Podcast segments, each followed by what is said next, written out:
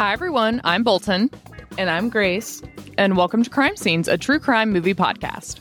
Today, we have a special bonus episode from the podcast Watching Netflix Without You. In this episode, we talk with host Heather about the Netflix true crime documentary Murder by the Coast. And we will be back next time with our usual episodes featuring the movie Drew Peterson Untouchable. And as always, if you would like to make a request, you can do so by sending us a DM through any of our social media accounts. We are at Crime Scenes Pod on Instagram, Facebook, and Twitter. And you can also make a movie request on our website, crimescenespodcast.com. Enjoy, guys, and we'll see you next time.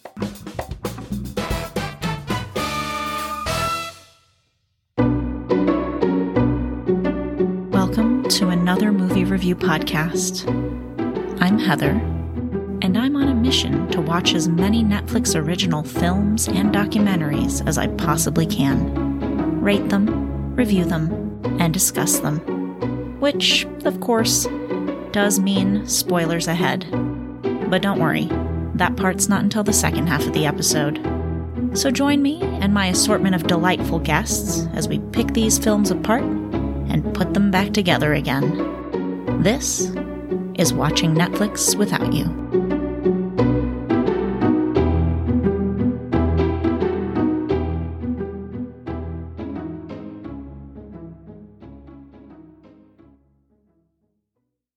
Welcome to another episode of Watching Netflix Without You. I am super excited about my guests today. I have two. It is Grace and Bolton from the Crime Scenes podcast. Welcome, guys. Thank you. Thank you. Uh, so I thought we'd start. Why don't you guys tell us a little bit about your podcast, which, by the way, I absolutely love and I love the concept of. I thought it was so clever. Um, but why don't you tell everybody about that a little bit? Yeah. Um, so our podcast is called Crime Scenes, a true crime movie podcast. And what we do is we watch movies that are based on true crimes. We will recap the movie, kind of giving what happens in it, but we also will go through the actual crime and things that the movie leaves out, some things that the movie adds in that's just kind of Hollywood drama that didn't really happen. And we both happen to be attorneys. So we'll also talk about some of the legal stuff going on and why people might have done what they chose to do from the legal perspective. Awesome. And uh, if I may ask, uh, w- what inspired you to do your podcast? Uh, well, we both, so like I said, Grace and I were both attorneys. We actually went to undergrad together and we both ended up going to law school, different law schools. And um, I had been working for about four years and I was getting really burnt out of it. So I was taking a little break and I just I kind of came up with the idea, and Grace and I had talked about making a podcast before that. So I had asked her if she would be interested in it. We sort of came up with the idea ourselves because we both also are big movie buffs. Hmm. And we thought it would be a good uh, incorporation of both things. Awesome. Yeah, we both happened to get burnt out from our current jobs at about the same time. And so then we were able to just uh, get into something creative and fun. And it's been, it's been really cool so far. Awesome. That's fantastic. Well, definitely check out that podcast. I will link in the show notes of this episode so you can um, go right over there and listen to that incredibly good podcast. I mean it. I really love your podcast, guys. Thank Thanks. So, for this podcast, Watching Netflix Without You, we are going to be talking about the Netflix documentary Murder by the Coast. This is a 2021 film. It is one hour and 28 minutes long. It is a Spanish documentary. It's described by Netflix as investigative and dark. It has a maturity rating of TV 14 for violence and sexual violence. And it, uh, the description reads In 1999, teen Rocio Wanninkhof is murdered. Her mother's ex partner, Dolores Vázquez, is suspected. Did she do it? A second victim reveals the truth. All right. So, initial thoughts, Bolton, about this movie. oh, the story itself's really interesting, but the documentary itself, I I kind of give a I'm I'm a half thumb to a thumbs down on. Okay. And why why would you say that?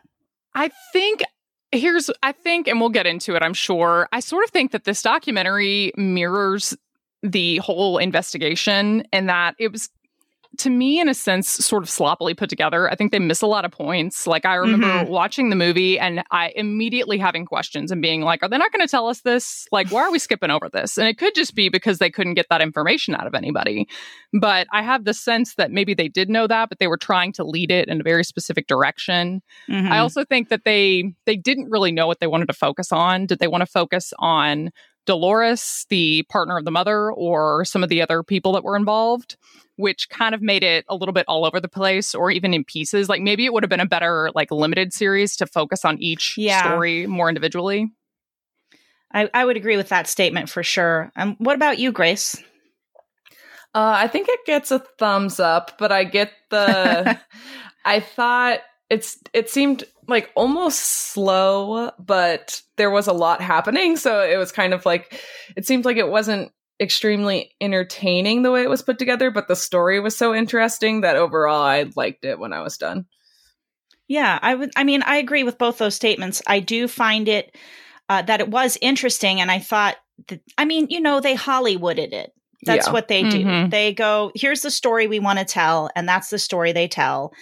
And okay, but then people who are like, I think, I think we're all three of us similar in this regard. You go, well, what about blah? What about blah? Wait a minute, didn't they blah blah? Uh, you know what I'll do? I'll do. My brother does this because he's on a lot of these episodes with me. It's a side thumb, like forty-five degree angle to an up thumb for nice. me, right there. I, you guys can see. yeah. Okay. Um, so yeah, I mean, I guess that's pretty much it. We want to dive into some deeper details, so we're going to take a quick break and we'll be right back. This is a spoiler alert. I repeat, this is a spoiler alert. And we're back. okay, Bolton, I really want to hear from you first because I want to see if, because you're the defense attorney experienced person. So I want to hear your uh, your take first before I to see if I thought what you thought. Oh gosh. Well, okay.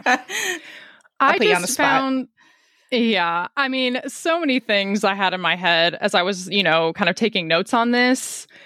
First of all, the lack of detail, and this could have just been the documentary, but I wanted to know, you know, who are the friends that she was with the night that she disappeared? We see one friend that's a guy, and he says she just didn't show up. We hear about a boyfriend, but we mm-hmm. don't know was she at the boyfriend's house? We don't really get confirmation on that when they end up start when they start looking for her it appears that only her mom realizes she's missing and she sees a bunch of blood but we don't ever hear where is this blood? Is it in, where is it in relation to this fair? Where is it in relation to the boyfriend's house? The first thing yeah. i'm thinking is like who is she connected to that this would be near? And i'm wondering you know how soon did they determine that that was her blood versus somebody else's? Because you know you could have two people missing. It could, have, and that could also mm. influence maybe why she was missing.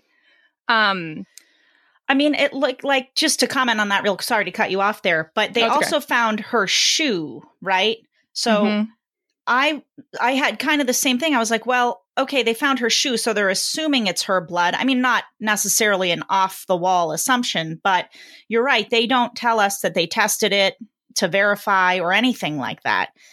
And I had this thought so many times because when they finally find the guy uh, whose DNA matches the cigarette butt and the other uh, murder, I was like, there's mm-hmm. no way this guy only did 2 mm-hmm. Do you know mm-hmm. what I mean? Oh, right. There's no way. There's more. So I think you have a good point there. Uh, completely. Sorry. Right. No, no, that's that's okay. okay. And I mean, other things that I thought was so they find the cigarette butt and it has i believe at that time I, if i remember correctly they did determine it was male dna on this mm-hmm. Mm-hmm. so by the time we get to dolores there's nothing indicating a woman was at this scene i also right. the detective and the information they were giving this could have been because they didn't want to reveal too much but i like he would say things and i was like thank you captain obvious like he was like we determined that there was an assault that ha- resulted in a lot of blood and i really wanted to know how did he determine that that he says at one point it came from the nose and the mouth? Well, how did he figure that out? Mm-hmm. And they talk mm-hmm. about how there was various trails that ultimately led to car tracks. Did they determine what kind of wheels were on that car? I had a lot of questions about like those details and then how yeah. they ended up finding her. Um big big issue with their determination as to whether or not a sexual assault occurred. They say that they yes. find this body. Yeah. yeah And they're like, "Oh, it wasn't sexual assault." Do do do. I'm like, "Did you test anything? Did you check?" Like, uh, sorry, I almost lost my mind at that yeah, part. Yeah, they basically they say she was her body was posed in a position where her legs appeared to be spread, but they were mm-hmm. too wide, so it couldn't have been a sexual assault. Like it was, it was almost like one of those things where someone says like a woman needs to dress sexy, but if it's too sexy, then you're like, you know, you're considered mm-hmm. like, you know, a, like being promiscuous. Mm-hmm. That's like the thing I got from it. So I was just yeah. like, what? Where is this logic coming from? And then when they ultimately get to, I will say I mean, I'm sure stories go around about everybody, so I can see something being built up in the media. Oh, there was a woman stabbing a picture, but there is nothing to merit that story at all. The way that they ultimately determine that Dolores was involved is someone saw her stabbing a poster of this missing yeah. woman. And I was I was shocked that that even came into the case. I found it really interesting, and I wanted to do a look into a little more about uh, Spanish courts because it seemed yeah. like a lot of things that would not be allowed in a U.S. court were allowed in. Particularly that yeah. at the end you see Dolores giving her own closing argument, which I found interesting, and the media was just allowed to ask questions in the courtroom, which I also found interesting.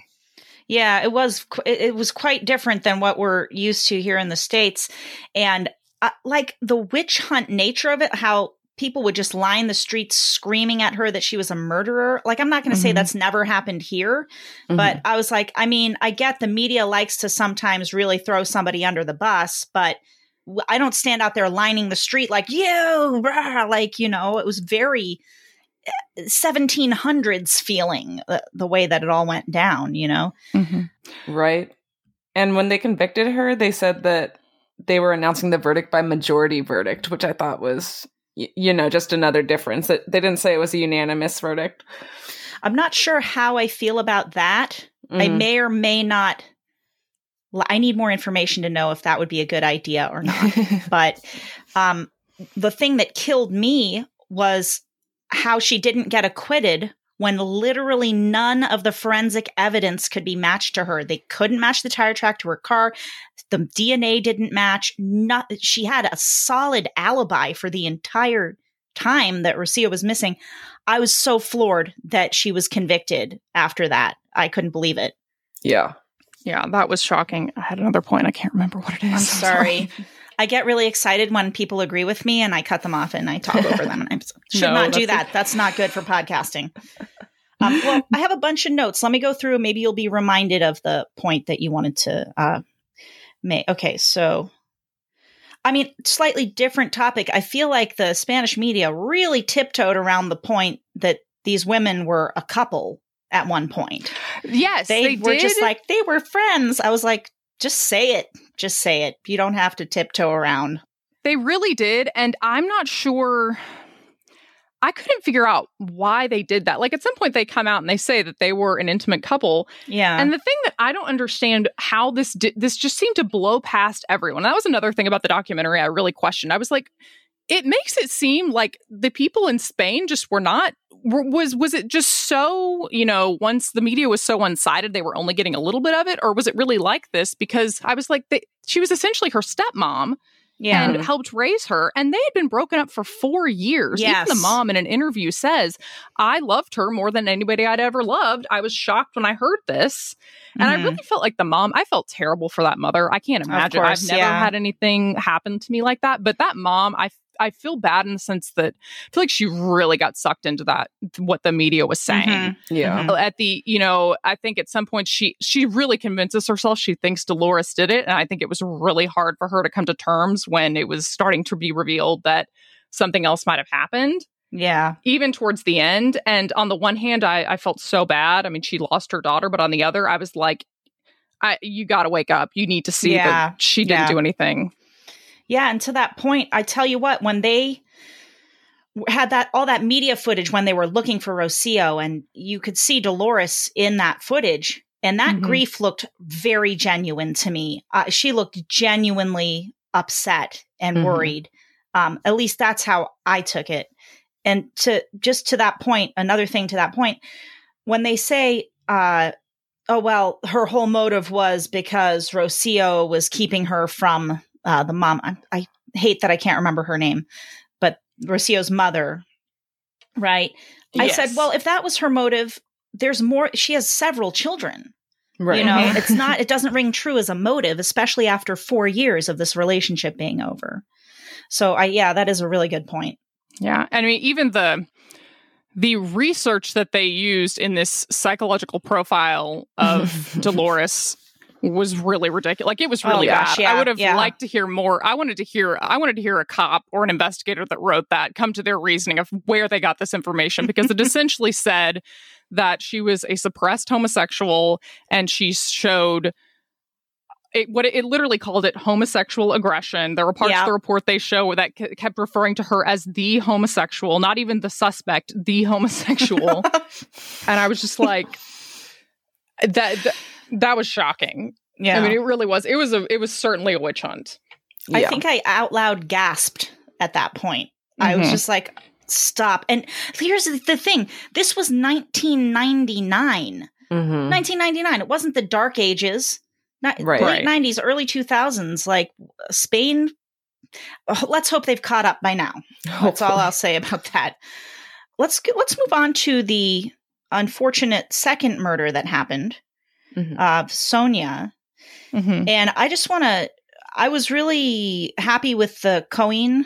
I just want to call it Coin because it's spelled like that. I think it's Mhm. Cohen investigators. They did, I think they did a good job Yeah. on their investigation. Yeah, I have in my notes the coin investigators did everything the other city did not, which Yeah. was their job. Exactly. And it was, you know, I my heart broke when they were interviewing Sonia's mother and she said if they had done their job the first time around on Rocio's murder, Sonia would never have died. And I'll add to that probably a few other people we don't know about, unfortunately, out there as well. So I was like, I agree with you completely through my sobbing tears. I get really emotional when they interview the mothers. I Mhm, really, really do. And I thought they did a better job. This is where I say that I feel like the documentary was inconsistent. I loved hearing, seeing the home videos and photos of Mm-hmm. um oh my god Sonia. is- sonia thank you Mhm. uh i loved seeing i thought she was i loved hearing her mom talk about her and i she looked like she was just a pretty little girl Yeah. and i'm sure rocio was the same way as with everybody but they we just didn't get that background on rocio and i just i don't really know why i think it was just the way the documentary was made mm-hmm. but i think it would have been much more impactful on all sides if we had gotten a little more of that from everybody Sure. Well, I will say this um, about that. When they they opened the documentary, they had a group of her close friends there reminiscing about her, and I I did like that. It reminded me of sitting down and chatting with my old friends and reminiscing about the old days. You know. So I think I wonder if they just didn't have the photos or the videos and stuff. I mean, I grew up Mhm. 80s 90s so we have zero home videos from my childhood and we have a few photo albums it just wasn't a thing like it is now so Mhm. i suppose that could have been the case since we've been ripping them apart i'll say something in their defense True. On the point that we think, I, I agree with you that I think that there was definitely more assaults, at least that were never reported. hmm Probably other murders that this guy did. One weird thing that like was brought up, but then never discussed was the fact that there was a fair in town for both of these murders. And so I was like expecting there to be some sort of angle where we're investigating people at the fair, or like, did this guy like look for fairs because then groups of young people would be out alone? Like it was just like a weird red herring, I guess, but that kind of threw me off. No, you're right. And that just speaks to the point Bolton was making earlier, which is there's a lot of missing information. And it just, it could be the way they cut the documentary Mm-hmm. uh, or for entertainment purposes, or they didn't think that was, you know, it doesn't mean the police didn't look into that as a line of inquiry, Right. but they don't, they don't bring that to us in the documentary, which is, you're, you know what? It should have been a series, shouldn't it? Yeah. I should think it should have because I think that I think there was a lot of things. For example, with Sonia, we get the her we get her friends telling her mom we left her at the door, and so we clearly see from the evidence and from her friends there was blood on the dad's car. Her purse and her shoes and her phone were three houses down, like they'd been thrown. There was also blood, so we know like something clearly happened where she was attacked. With uh Rocio, we don't really get that. We just get a pot, a pool of blood that we're assuming is hers because her shoes are right there, but mm-hmm. nothing really more. I really wanted to, I like, I wish we could have seen those connections more because even the fair thing, they don't outright say, we just noticed that both of these happened at like a fair with a girl, young girl leaving. So tell you what, we should have made the documentary. That's what. Yeah. I know. I'm giving a lot of criticisms of like they should have done this, but then I'm sure the someone making this would be like, okay, you go do it, and be like, well, never mind. Well, we've covered like the main points that I had written down. Um, do you guys want to leave any closing statement, any other information or opinions? Um, I guess one thing I thought was really interesting was like the fact that this guy had a criminal history in London of assaults against women and had done a lot of time in prison. And then he basically ran away to Spain. And people were mad because London or Interpol had alerted the, alerted the Spanish authorities that this guy was there. But I thought it was, I don't know, just like eye opening that the Spanish authorities were like, we get so many of these faxes like every day that there's people here. So, like, just kind of realizing, I guess it's, it just seems easier to run away than I thought it would be from authorities. Sure, like if you're wanted yeah. somewhere else in Europe and then you can get away to another country, like the chances of them really looking for you seem slim, I guess. Yeah. I mean, I guess they're kind of a disadvantage in Europe too because they have a lot of very small countries close together. Right. And I don't know what country to country the immigration policies are. You know, if it's just open borders everywhere, that does make it really easy for a criminal to not to get into an immigration discussion. Oh my God, like three claps, edit that out. We don't, we won't get into that. But, um, yeah, no, that is a good point. Like it, it, he's just like, oh, I'm just going to Spain. I'm going to here. I'll get away from these charges. Right. Yeah. Yeah, I did. I thought that too. I was actually, well, I want to ask that question. I wasn't totally sure if they knew he was in Spain immediately after the attack of that young woman in England or if mm-hmm. it was later, but I think it was later, but I'm not sure. Yeah, I guess we we're kind of missing the timeline there a bit. That yeah, was not yeah. explained well. But I did and I did actually I will say the end I started I started appreciating what they were trying to do more towards the end when you kind of hear a combination of all of these women speaking you hear from this woman in England that was attacked that ended up uh, calling into that TV show saying, Oh, no, I know who he is. He attacked me, as well as his wife. We hear from his wife talking about how she had no clue. And that actually was probably the thing that I don't know why tugged at my heartstrings the most when she starts to cry, saying, I did not know this was happening. I'm so sorry this happened. I didn't know. And you kind of see that a lot this was a this was just a like losing battle for women on a lot of different sides. These two young mm-hmm. girls that mm-hmm. were killed, and one of them could have easily been prevented if the investigation was better. If Interpol had intervened sooner, then maybe even that first murder wouldn't have happened. This young woman that was a singer in England, if they had been able to find him there, it just you see how he just got away with so much. And yeah it's hard to see who's at fault. But then, of course, they do call out, and I appreciated this that no one wants to take responsibility for this. Absolutely yeah. nobody does. It's yeah. no one's fault. Yeah. That's that's rough. Well, at the end of the day, I guess the good news is they did catch the guy and he is mm-hmm. in prison. So a lot of uh the road getting there was not smooth and was not great but what I mean, you know, yeah, I'll just yeah, peter out nice. on that. it was nice to have a true crime that had oh and then in the end we got the guy. Because i feel like so many of them that um, i watch it's just kind of like all of this horrible stuff can happen and we're still looking for the person or this person might have been wrongfully convicted but we don't have anything to get them out of jail yet. So this was like it was a nice wrap up at the end. Yeah definitely for sure well, I guess that's all she wrote. I'm gonna I'm gonna detract my 45 degree angle. We're gonna go back down to just straight side thumb for me after that discussion. Sounds good. okay. Thank you guys for coming. I really appreciate it. Yeah, thank you.